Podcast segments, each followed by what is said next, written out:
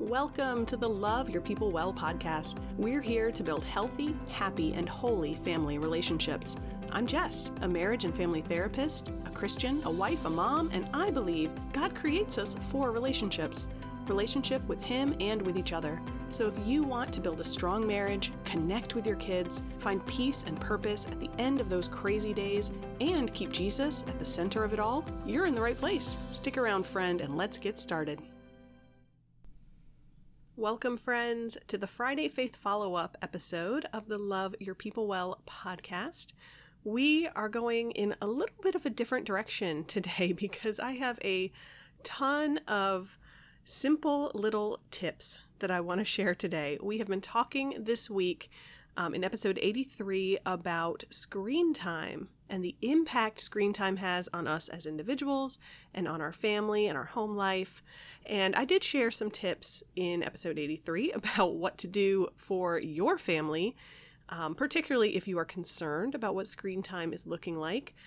But this is an issue that comes up so often in the counseling room and just in everyday life. I mean, conversations that I'll have at church or with friends, and it's kind of surprising how often screen time comes up. And sometimes we take it sort of as just this, almost like a necessary evil, like, oh yeah, I know that's a problem.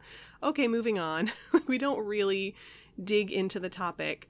Um, of course, that looks a little different if someone brings it into the counseling room, because now you're paying someone to help you with this issue.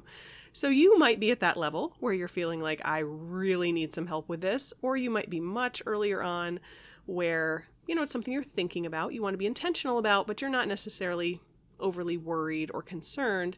Wherever you are at on this spectrum, I want to give some very practical tips based on my professional experience, my personal experience, um, the different plans that I have helped people work through.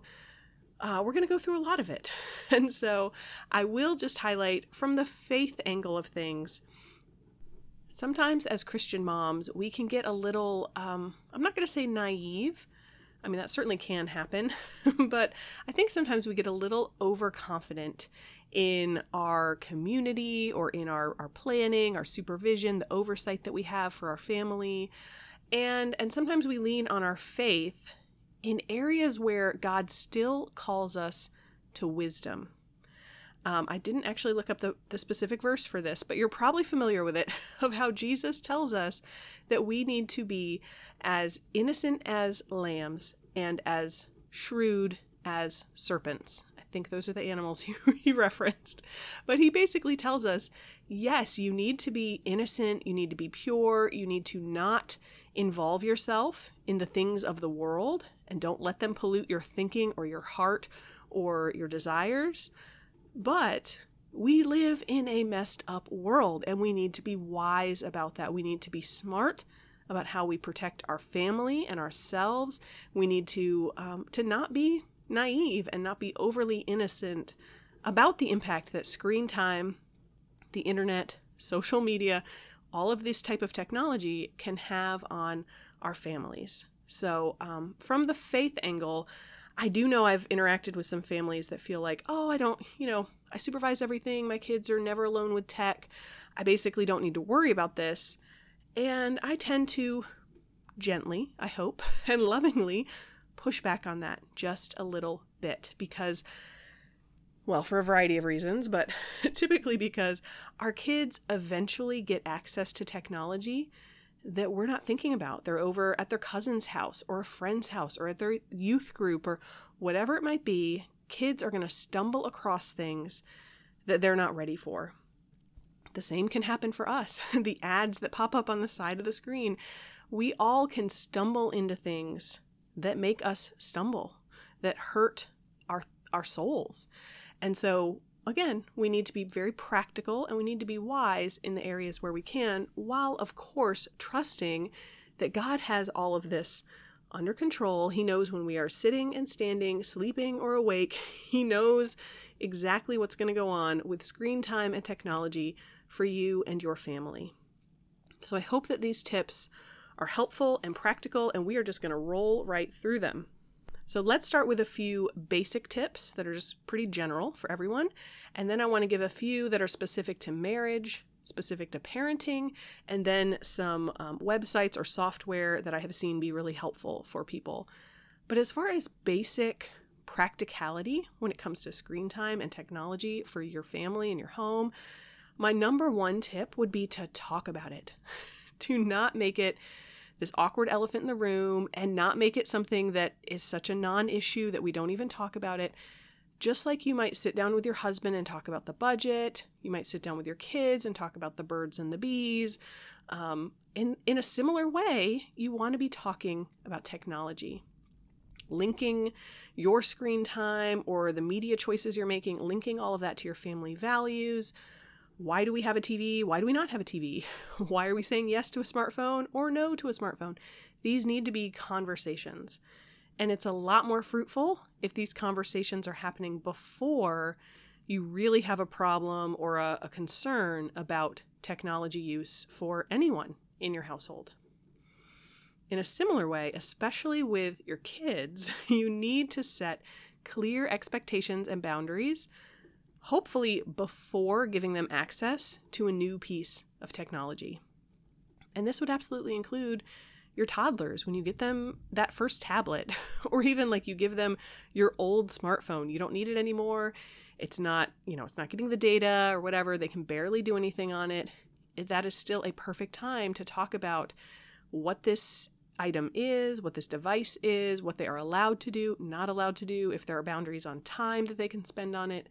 And of course, this only escalates as your kids get older and you're giving them a laptop or a video console or their own smartphone or whatever that might look like. Have the conversation with clear expectations, clear boundaries before, hopefully before, they're starting to use this new piece of tech. And alongside that, Uh, my third tip here would be to use the language, whatever, of course, fits for you and your style, but make it clear in your language that all of the tech in the home belongs to you and your husband. Your kid might have a cell phone, but it's your cell phone and you're letting them use it. So if you want to look at it, well, it's your cell phone. If you want to set a boundary on when they can use it, well, it's your cell phone. And yes, as they get older, they might have their own income. They might buy it themselves.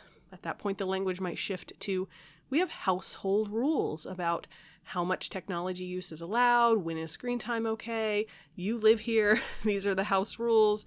Using that type of language early on, hopefully from the beginning, can smooth that process of setting clear boundaries and supervision for especially your kids when it comes to how they are using technology.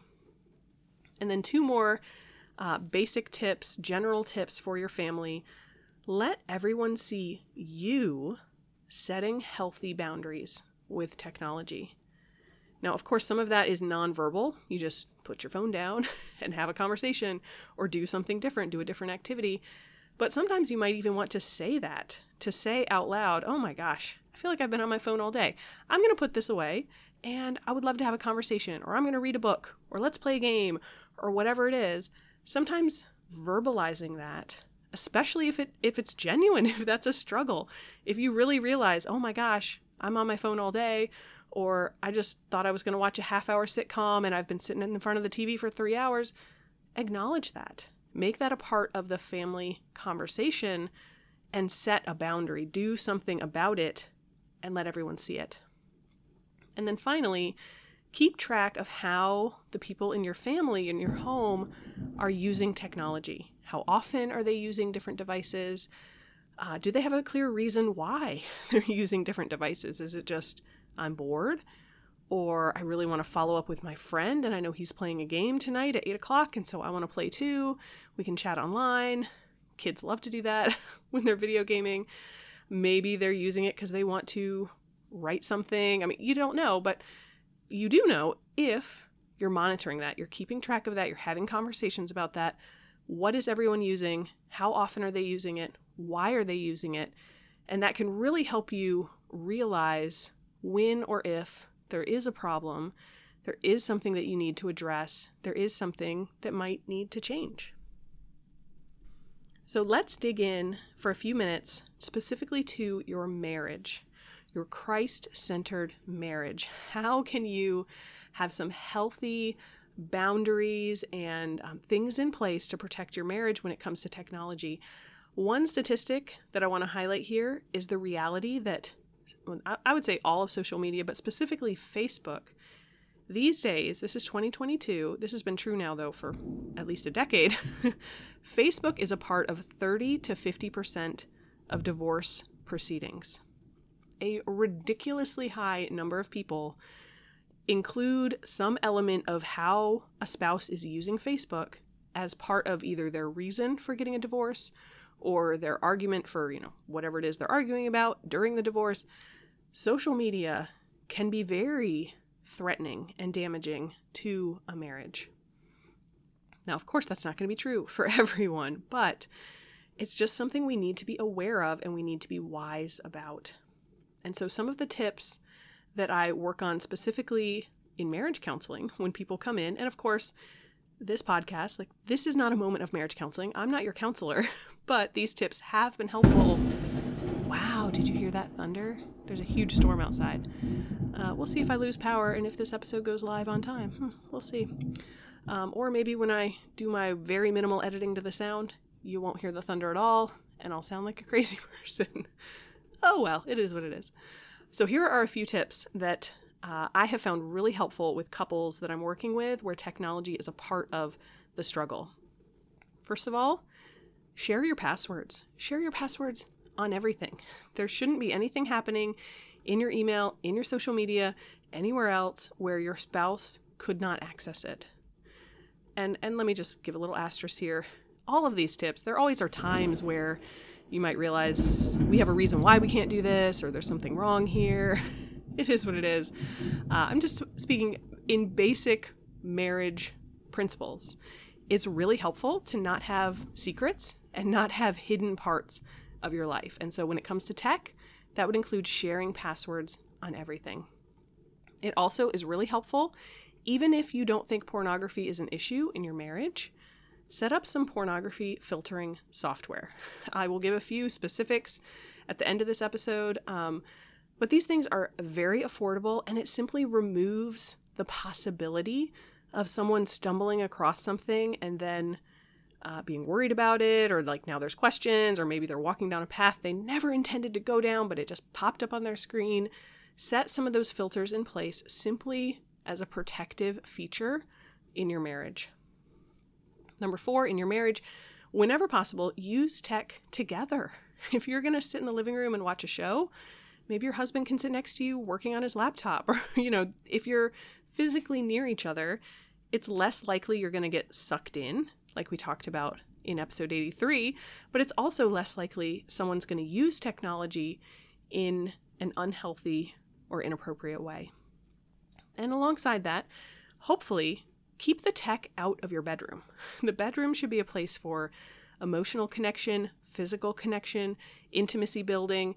And technology very rarely helps us do that. There are statistics about the intimacy and satisfaction of a marriage and um, what that looks like if you do have a T V in your bedroom and if you do not have a T V in your bedroom.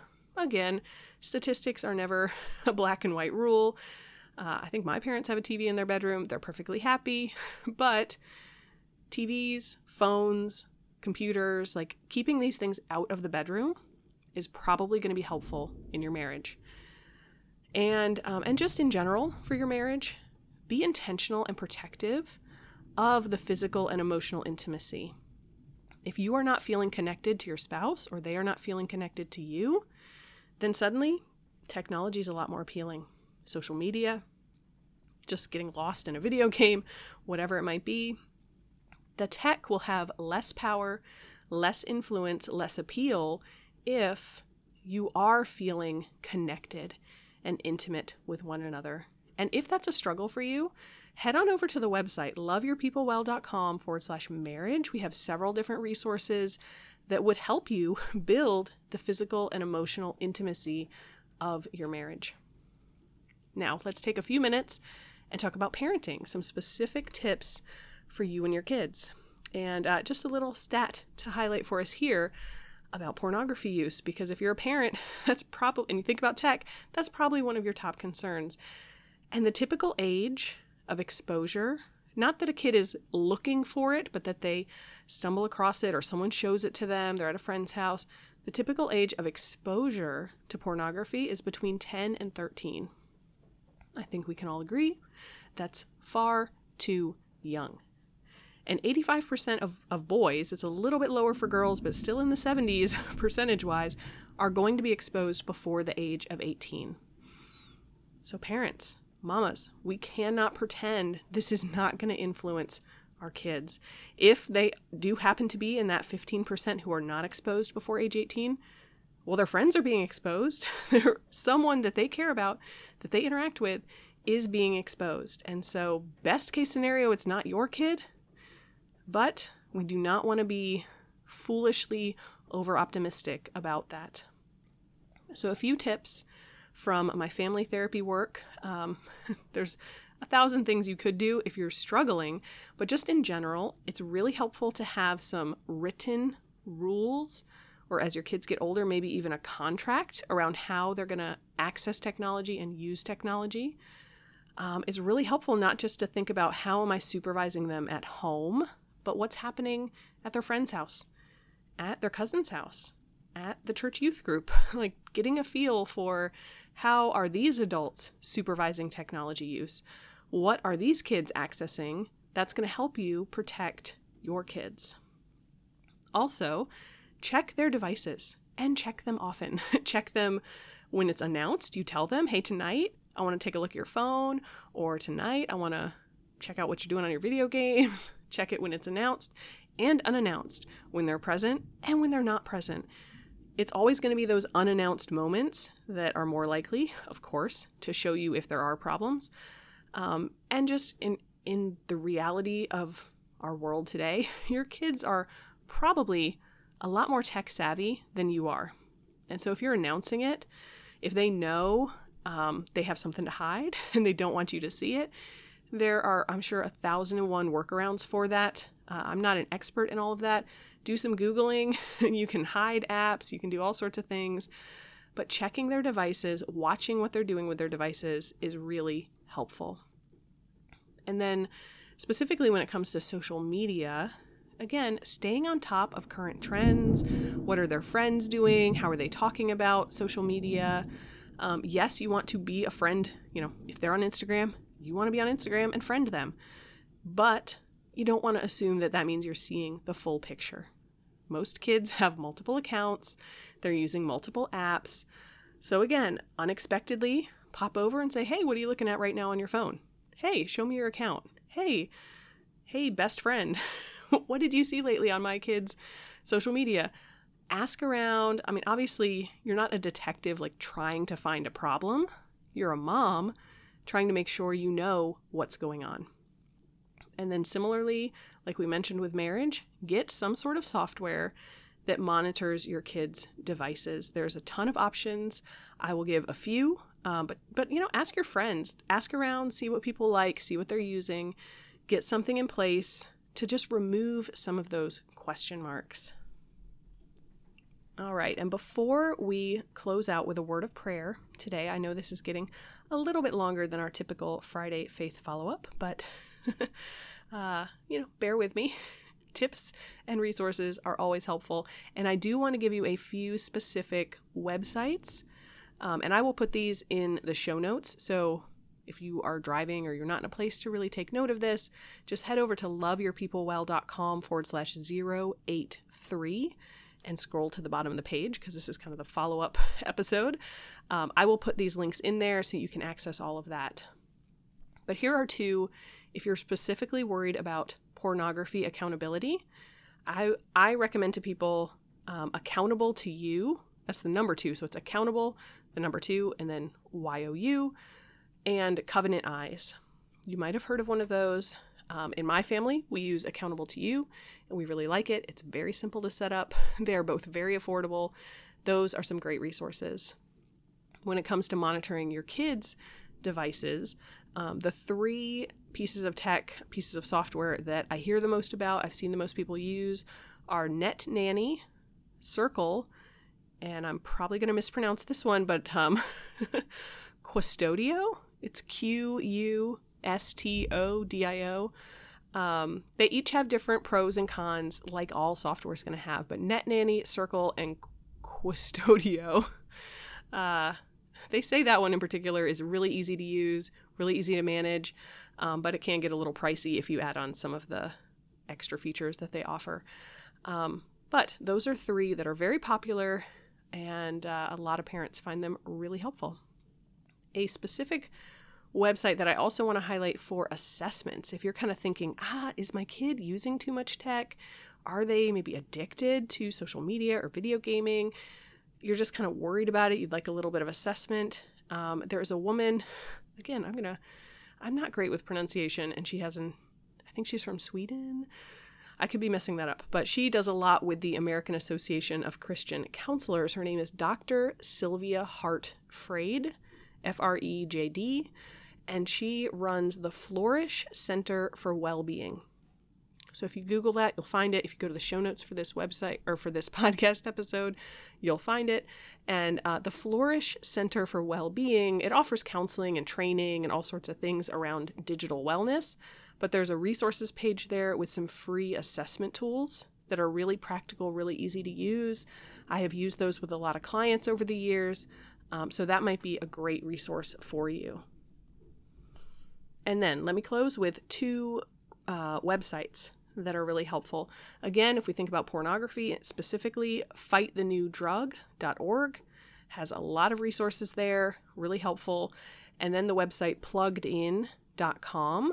Um, it's less about resources for like, how do I monitor my kids? But it gives you so much helpful information and reviews of all the popular video games, T V shows, movies, like anything your kid is saying, I want this, or I want to go with my friends to see this movie, or hey, this new show came out and I want to watch it.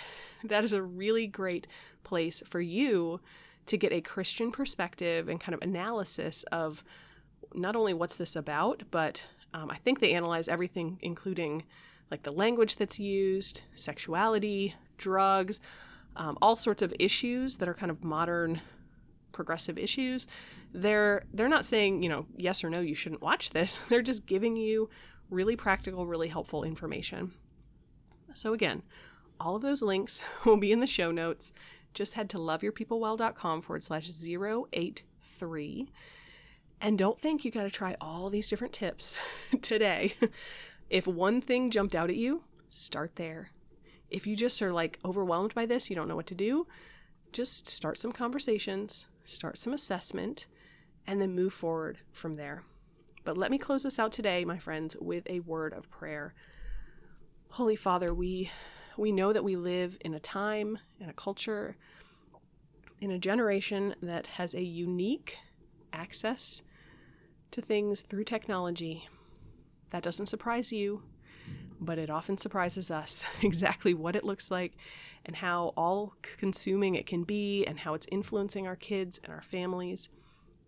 Lord, we just lay it all in your hands, and we pray that you will give us as parents wisdom, give us grace, help us to have healthy and good conversations about these issues.